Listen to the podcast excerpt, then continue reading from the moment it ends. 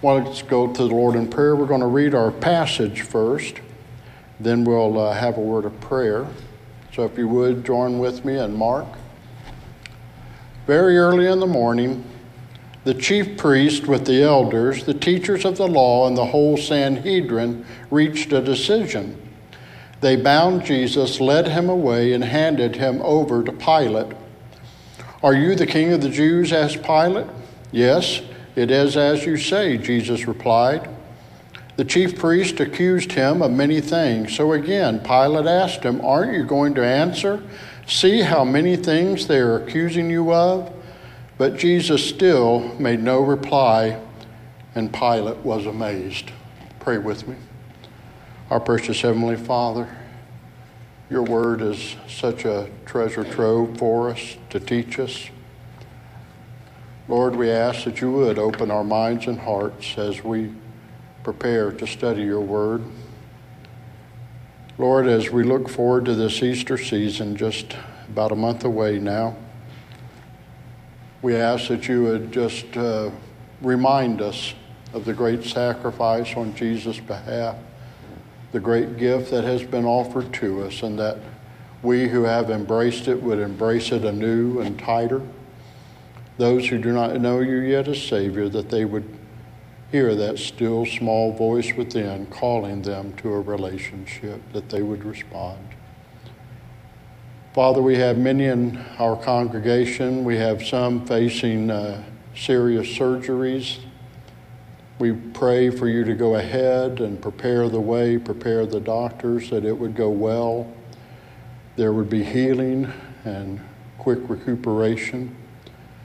Lord, we have some of our loved ones who have lost a member of the family, and we lift up that family.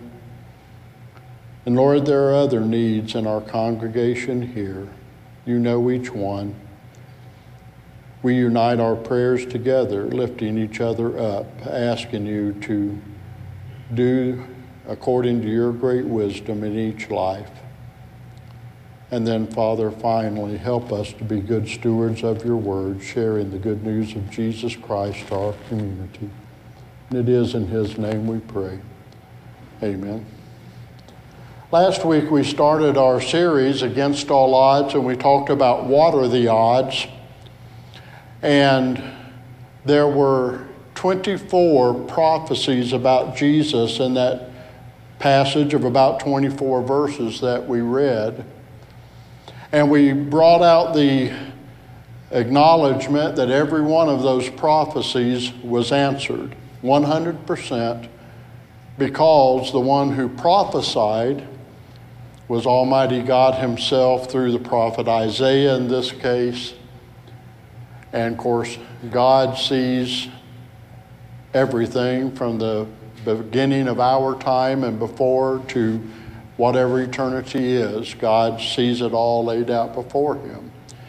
And so he led Isaiah to make those prophecies and other prophets in our Bible.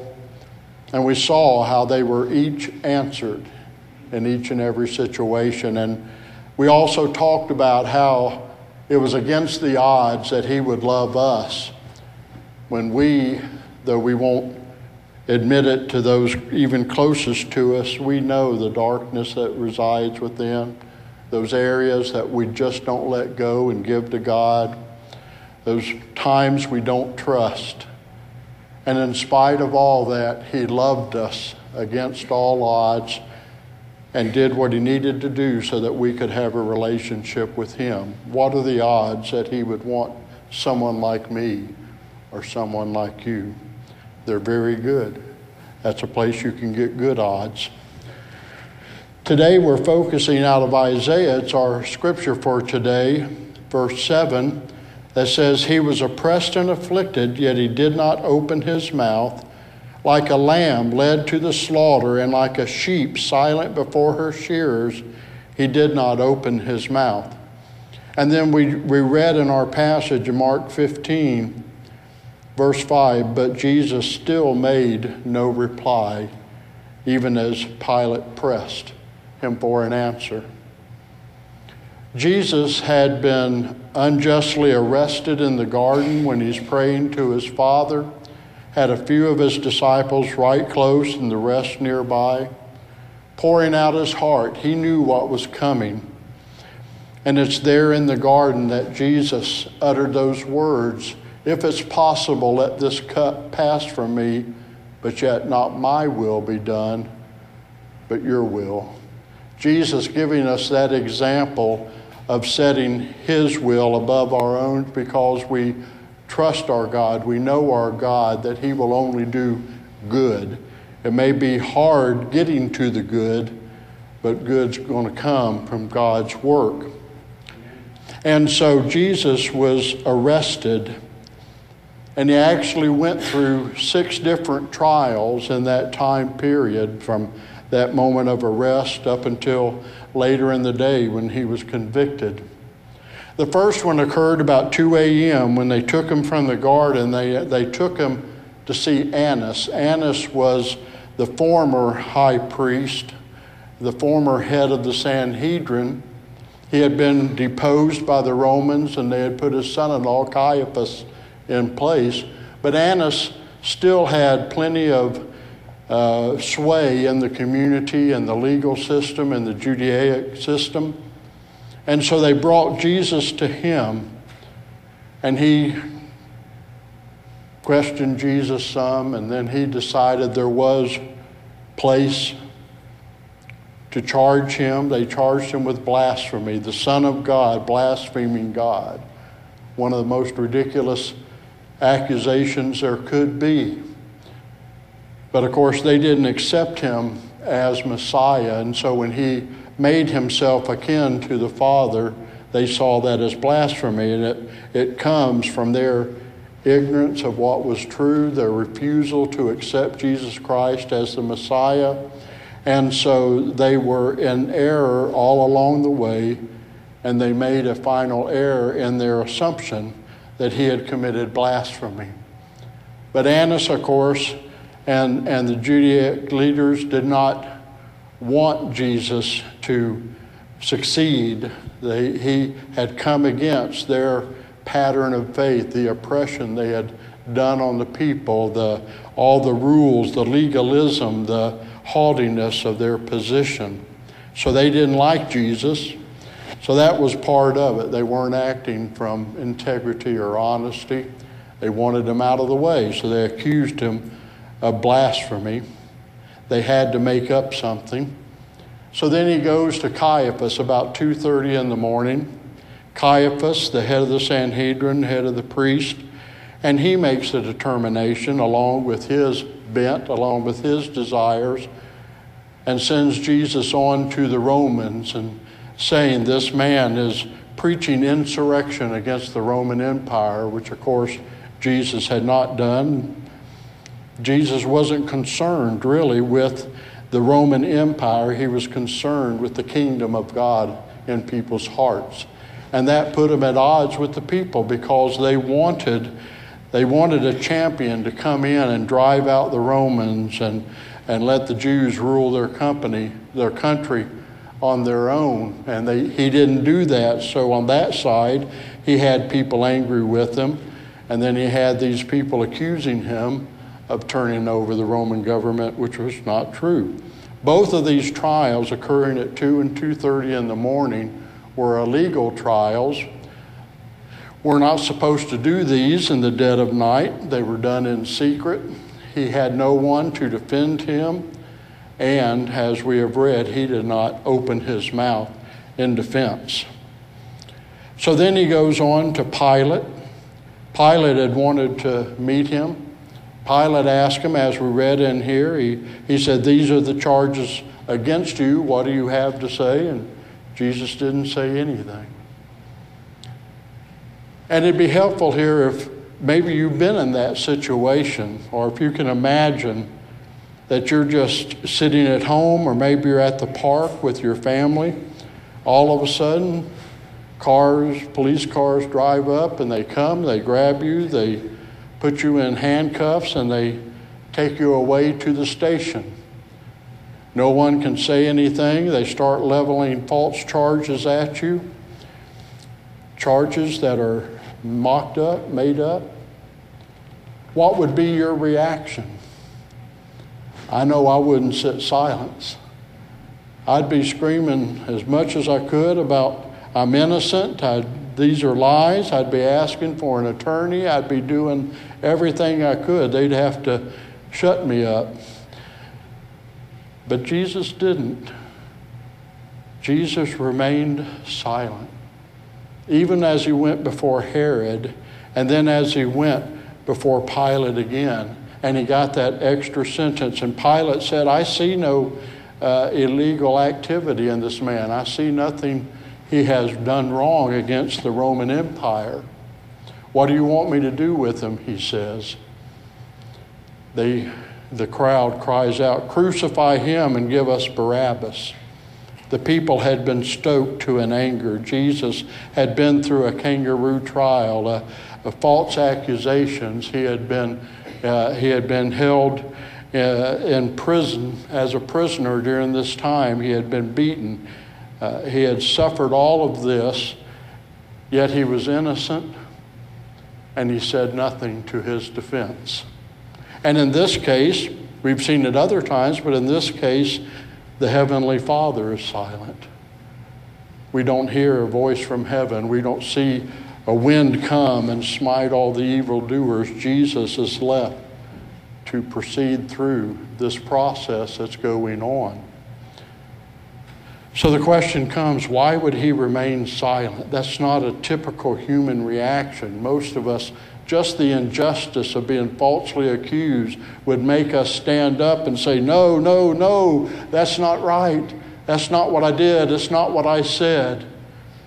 And Jesus certainly had the ability, had uh, the, the power as the Son of God to just speak and smite his accusers. He had the knowledge and the wisdom to be able to make a argument for his innocence that they could not refute, that would not stand. Jesus could have spoken, and all these charges would have fallen by the wayside. But he didn't. He didn't because he was innocent. He didn't because proving your innocence is not in the plan that he wanted.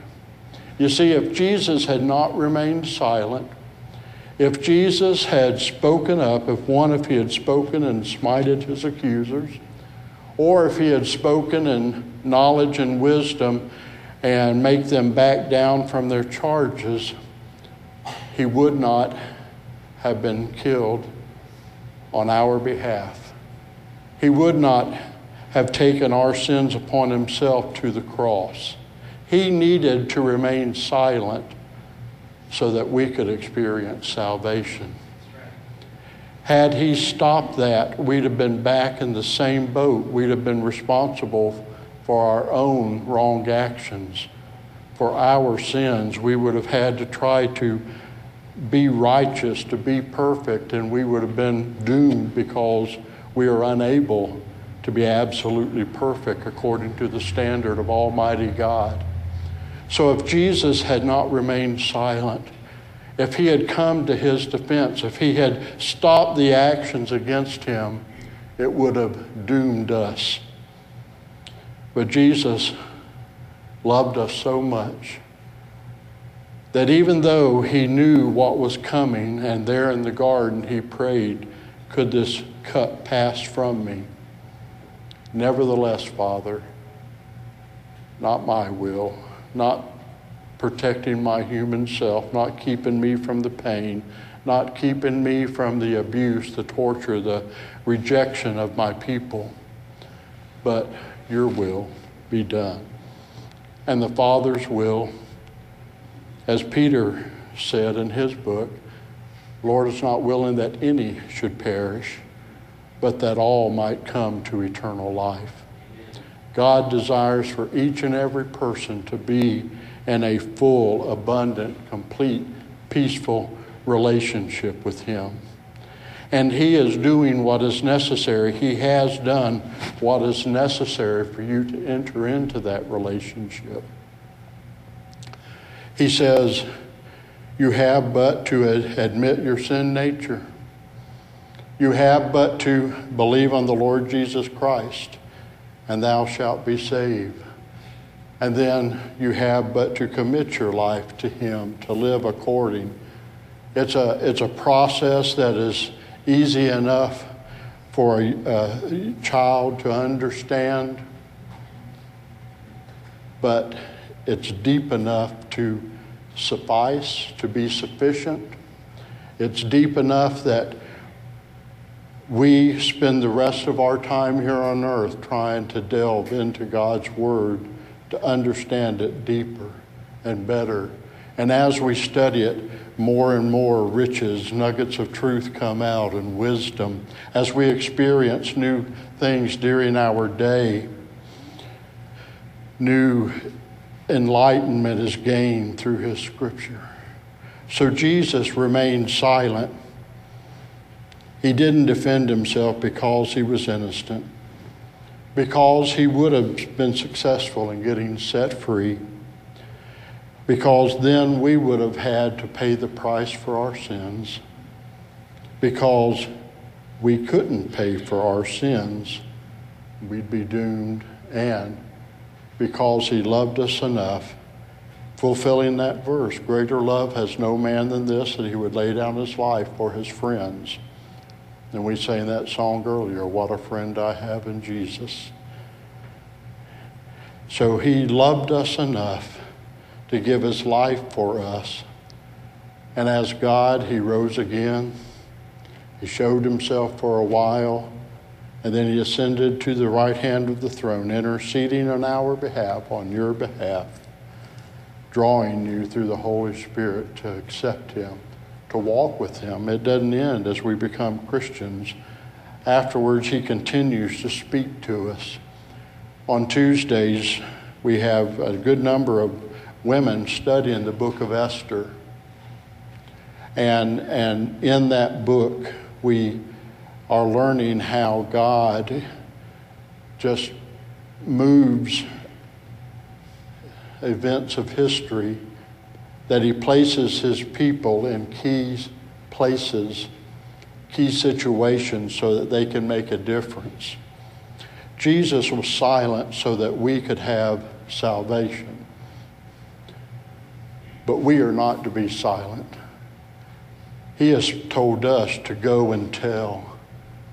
He has told us to go throughout the world, and we do that in various ways. We Sometimes some of our people are sent out. Other ways, we support missionaries from all over our country who go to share the good news. We tell each other around us. We are not to be silent, though he was silent, because we have been given the blessing of being his ambassadors on earth. And that's that verse at the bottom of your bulletin. Therefore, we are ambassadors for Christ. We represent Him. So we're going to go into our time of response. We're going to end a little bit differently today. We'll have our hymn of response. The Savior is waiting. He is waiting. He stands at the door and knocks, waiting to see who will open and let him in. He wants to come into your heart. Let's stand as Mark comes and leads us. I'll be at the front if you're hearing that voice to accept Christ as your Savior, to acknowledge Him as Savior to others. Perhaps you've made that decision, but you've never publicly acknowledged it. We ask you to give you this opportunity